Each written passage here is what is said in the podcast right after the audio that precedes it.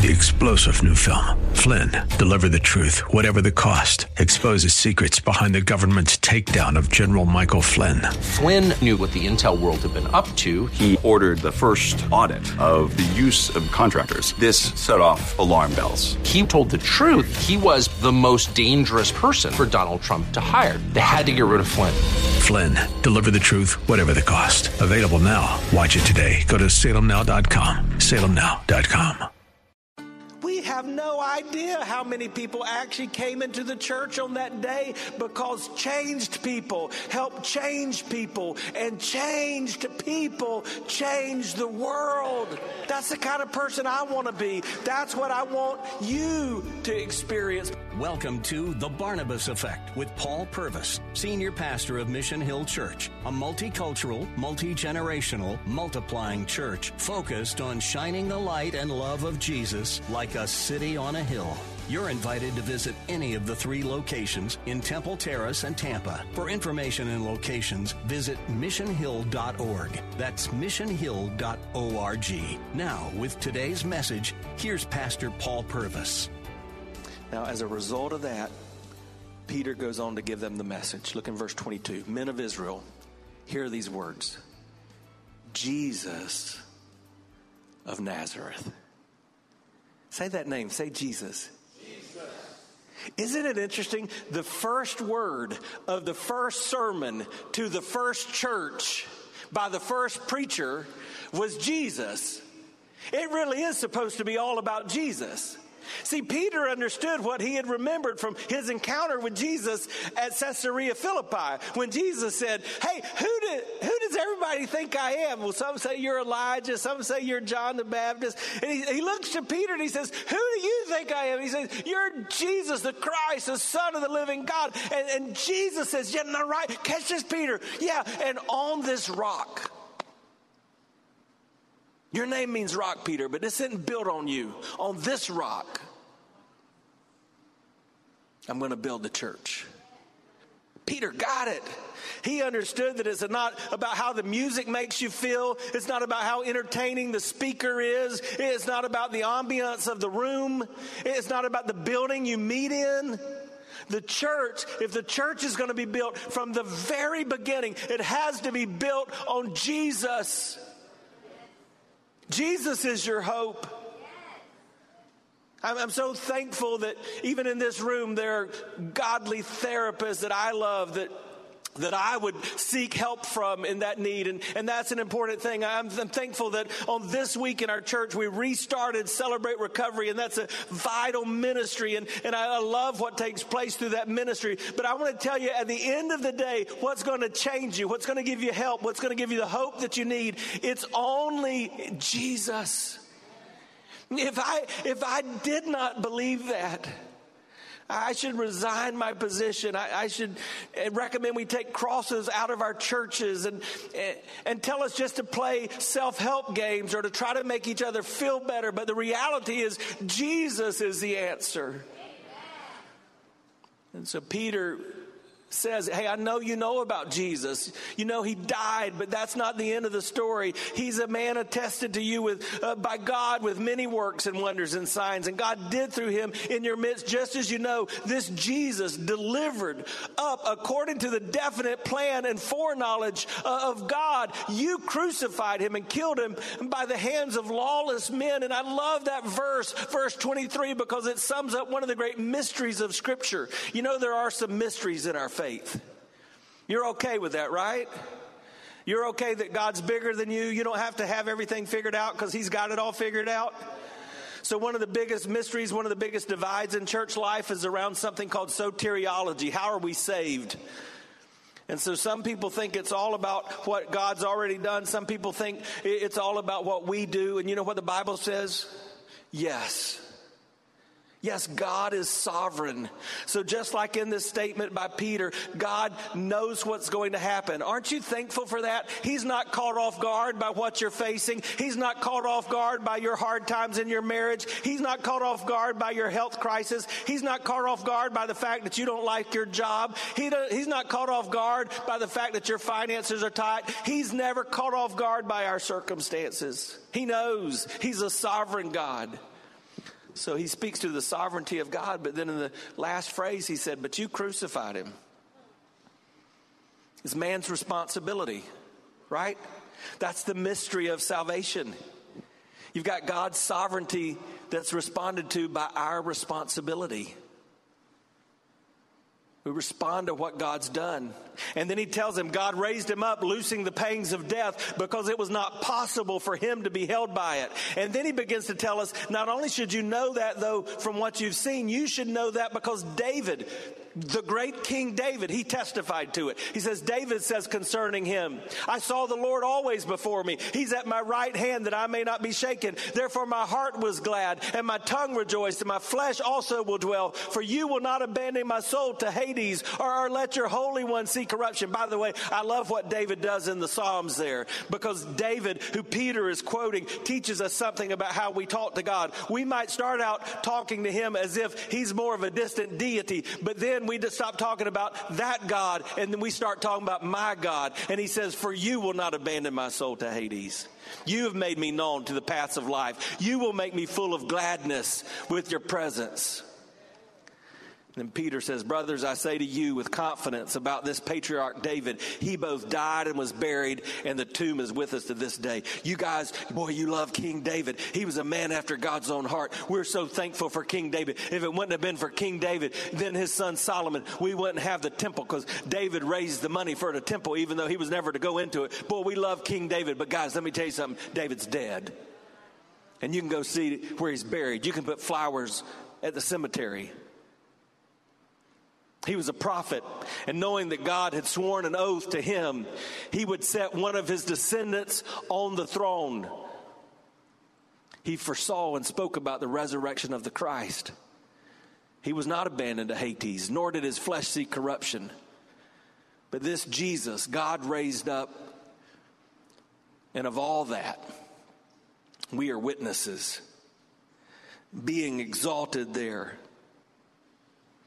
at the right hand of God, having received from the Father the promises of the Holy Spirit. He's poured out this that you yourselves are seeing and hearing. For David did not ascend to the heavens.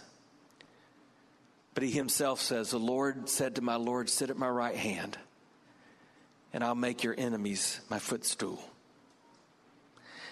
And then Peter says this Let all the house of Israel therefore know for certain that God has made him, Jesus, both Lord and Christ, this Jesus whom you crucified. He started with Jesus and he ended with Jesus because it's all about Jesus. Jesus is the answer. Jesus is the hope. Peter teaches us something as he preaches this message, something every one of us can understand and apply. He teaches us that changed people help change people, and changed people change the world. Now, why would I say that? Peter's part of the 120. They're gathered together in the upper room. They're praying, Oh God, we followed Jesus. We've just watched him ascend. He, he's told us to get ready. Oh God, do what only you can do. The Holy Spirit shows up. The wind begins to blow. The fire begins to fall. And so what do they do? They stay in their huddle, right? And they have a potluck dinner at the church. And they play good Christian games and watch good Christian movies. No. They get out of the upper room and they go and help change other people because changed people, that's what they do. They help change people. And changed people help change the world. I've got to tell you, after nearly 30 years in ministry, I believe what I heard from Billy Graham when I was growing up. The only possibility for why the church in our culture is not alive is because many people who are in the church have never truly been changed. Many people who teach, maybe some who preach, those who sing, those who serve in positions, they've never been saved. They've never experienced what it means to know Jesus. Because if you do, changed people want to help change people. You don't want to sit and and complain and be negative about what's not right. You want to get out there and make a difference. If you want to change the world, you want to start pointing people to Jesus. you want to start talking about Jesus. Hi, I'm Paul Purvis, the lead pastor of Mission Hill Church, right here in Tampa Bay. Thanks for taking the time to listen to today's The Barnabas Effect. It's a ministry intended to encourage, equip, and empower you. You may not know this, but this ministry is made possible because of the generosity of listeners like you. We are able to be on the air because listeners like you are gracious and give to this ministry. Would you consider making a gift today? It would be our honor to send you a gift, a resource, as a result of your gift of any size. And you can make that gift by going to missionhill.org and clicking on the banner that says The Barnabas Effect. That will direct you to a simple way that you can give right there online. Thanks again for listening to The Barnabas Effect today. And now we continue with our message. Let me just tell you what it says about Jesus. He began by telling us that Jesus was a man. That's how he started. Jesus, this man from Nazareth. And that's significant because we've got to remember that Jesus was one of us. He was born as a baby. When he was a teenager, he had pimples. I mean, he might have got bad breath and he certainly needed deodorant because they hadn't invented that yet. Just think about that. He was one of us, and that's significant because that means he can empathize with us. That's what Hebrews tells us. We don't have a high priest who can't understand. We have one who knows about everything we experienced. Even temptation, he understands. He just didn't give in. We can also model after him. We can see, hey, if Jesus did that, we can attempt this walk. We don't have to say, what would he do? We just look at what he did. And we can relate to him. Jesus was a man, but he's also a miracle. He was miraculous. He was 100% man, but he was 100% God. The Bible calls him the image of the invisible God. That means the exact representation and likeness of God. Sometimes we see a picture and we look at our, ourselves in a picture and we say, that's not a good picture of me. That's always kind of funny, isn't it? It is you. That's how you look to us. Well, when we see Jesus, we see how God looks to us. That's who God is. If you are a follower of Jesus Christ, you can't look at anything Jesus said or did and think that that's not applicable to who God is today because Jesus is God. In him dwells the fullness of the Godhead, it says in Colossians 2 9. If you want to know Jesus, you need to know that every bit of God was in that Bethlehem baby. Jerry Vines imagines Jesus going to the temple, and those old crusty old Pharisees are stroking their beard and they're going, How old are you, young man? And he says, Well, on my mother's side, I'm 12 years old. But on my father's side, I'm older than my mother and I'm as old as my father is. Uh, on my mother's side, I get thirsty. But on my father's side, I'm the living water. On my mother's side, I get hungry. But on my father's side, there's coming a day where I'm going to go to this little boy and I'm going to get a few fish from him and a little bit of bread from him and I'm going to feed thousands of people because I'm the bread of life. On my mother's side, I was almost homeless. I didn't have anywhere to lay my head. But on my father's side, all the cattle on thousands of hills belong to me. I'm the creator of all that is. I'm the Alpha and the Omega, the beginning and the end. He said, On my mother's side, I went to the tomb of my friend Lazarus and I wept. But on my father's side, I looked into that tomb and said, Lazarus, come on out because I'm the resurrection and the life. See, Jesus was a miracle. His birth was miraculous. His life was miraculous. His resurrection was miraculous. That's why we sing, He's the waymaker, the miracle worker, the, the light in the darkness, the promise keeping God. That's who He is. And then Peter talks about the message of Jesus. He says it's a message of hope. That's what he says in verse 26. This will give you hope.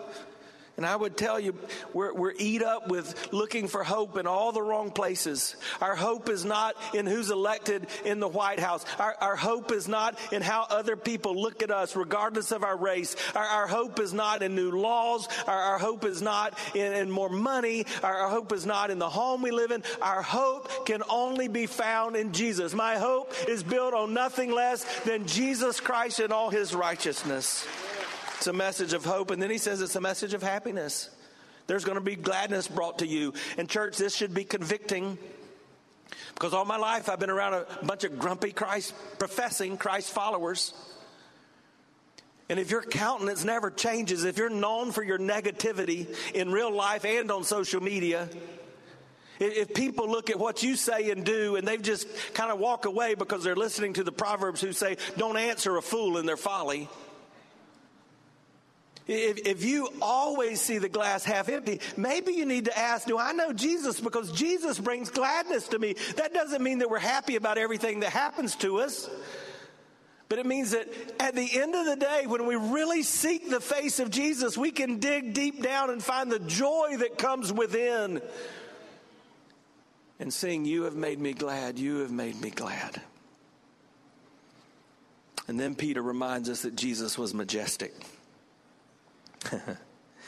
he said, He's the Lord. Isn't it interesting? The world stopped last week to watch the funeral of Prince Philip. 99 years old. He lived a long life. But it was still enough big, big enough deal that everybody stopped. I did. I wanted, what does that look like?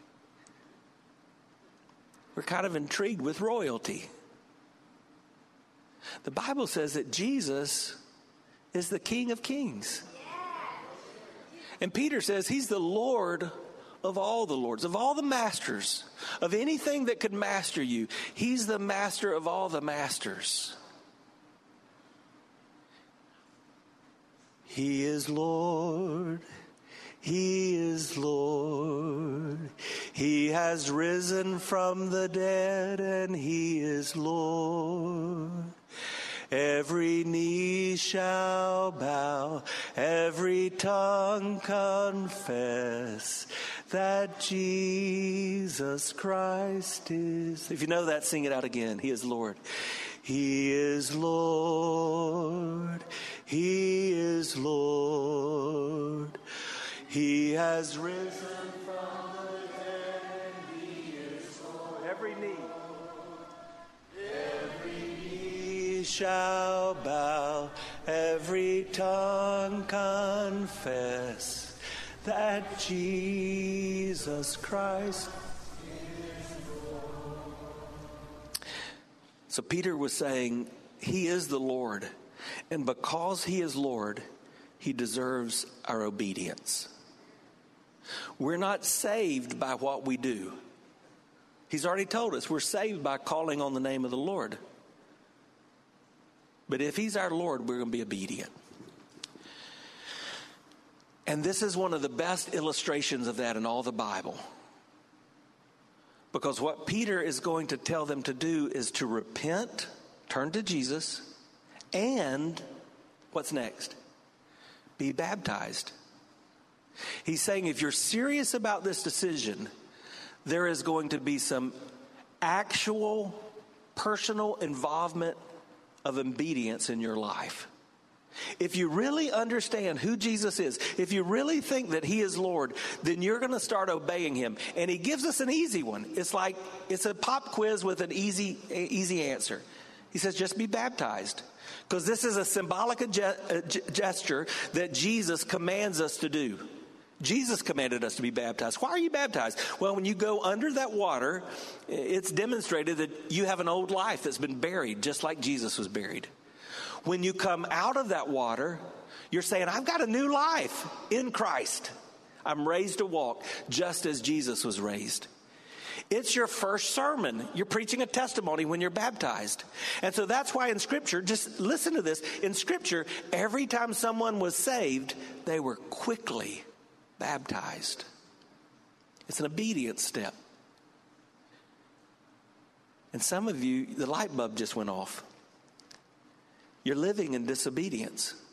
Some of you are saved. You're a follower of Jesus Christ. You've called on the name of the Lord, but you've never followed through in baptism because you just looked at it as a ritual, just something the church wanted you to do. You're uncomfortable in water or you're uncomfortable in front of people, whatever. But you're living in disobedience. And as you live in disobedience, you're robbing yourself of the blessings of God. And you're demonstrating He's not really Lord. Because he's Lord, he demands our obedience, and because he's Lord, he, de- he deserves a response. He deserves a response. My dear old dad, man, we used to talk every Sunday. In later years, we'd talk on the cell phone even before we got home from church. I'd call and say, How'd it go? And he'd say, Good. And he'd say, How'd it go? And I'd say, Good. And I'd say, Do you have any decisions today? And man, more often than not, he would say this Yeah, a lot of people decided to do nothing. And now I'm old enough to see, man, I know what he means. A lot of people come and hear the message. They may even amen, oh, that's a good word, preacher. But it doesn't do anything in our lives. And what Peter points, remember what we're watching here. This is the first sermon ever preached to the first church by the first preacher after Jesus. And he tells us that there's always got to be a response. Look at how this chapter ends. Verse 37. Now, when they heard this, they were cut to the heart. That's conviction. And some of you are experiencing that right now. I, I, can't explain it physically, but maybe your heart's pumping a little more. Maybe your palms are sweating. You got a lump in your throat. Maybe you're just content, you're just zeroed in, and you're experiencing. He calls it being cut to the heart. Because what happens is God wants to come in and cut the cancer of sin out of you. That's what He wants to do. And so you feel that pain. You don't have anesthesia. You're, you're feeling the Holy Spirit convicting you. And so they said to Peter, the rest of the apostles, Brothers, what should we do? That's how simple it is. You've heard the truth of the gospel. They've heard the message of Jesus. He was a man who was miraculous. He's majestic. He's supposed to be the Lord. Wow, I get it. What do I do? You see, if you if God's really speaking to you, that's the church, that's the only response. This is not about an organization. This is not about you joining a club. It's about you coming to God and say, "Oh God, what do I need to do?" And then then Peter was very very very politically incorrect because he says, "Repent." Stop doing what you've been doing and turn to Jesus.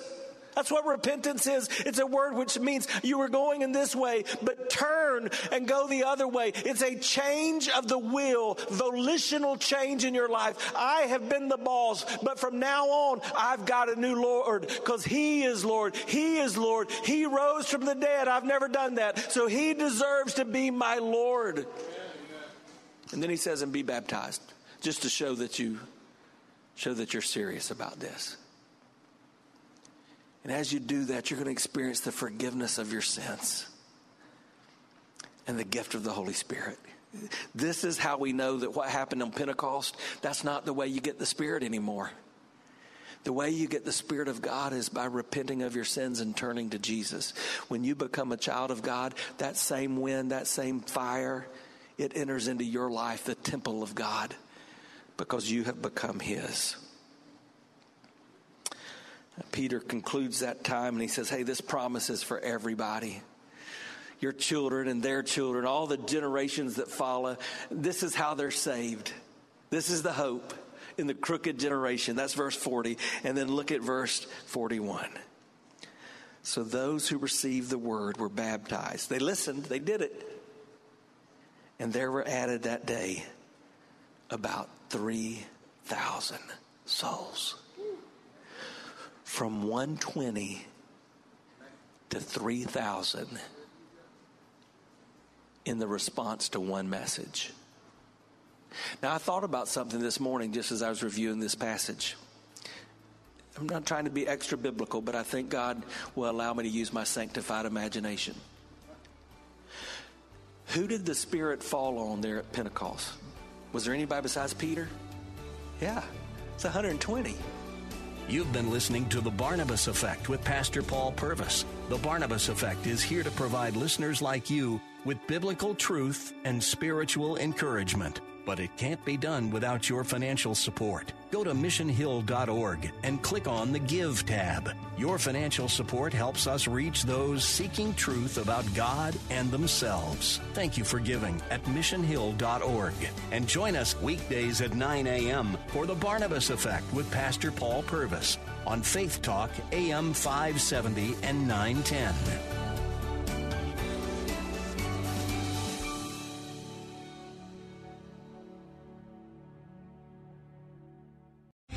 Three star general Michael J. Flynn, head of the Pentagon Intelligence Agency, knew all the government's dirty secrets. He was one of the most respected generals in the military. Flynn knew what the intel world had been up to, he understood its funding. He ordered the first audit of the use of contractors. This set off alarm bells. The explosive new documentary, Flynn, Deliver the Truth, Whatever the Cost, and covers the facts behind this scandal. Flynn told the truth. He was the most dangerous person for Donald Trump to hire. I find out the worst enemy that I'm going to face in my life is right here in America. They took my assessment and they wanted me to change it. And I was like, I'm not changing it. They had to get rid of Flynn with in depth interviews, archival footage, and never before seen personal records of the man behind the headlines. I just felt like I was drowning. Flynn, deliver the truth, whatever the cost. Available now. Watch it today. Go to salemnow.com. Salemnow.com.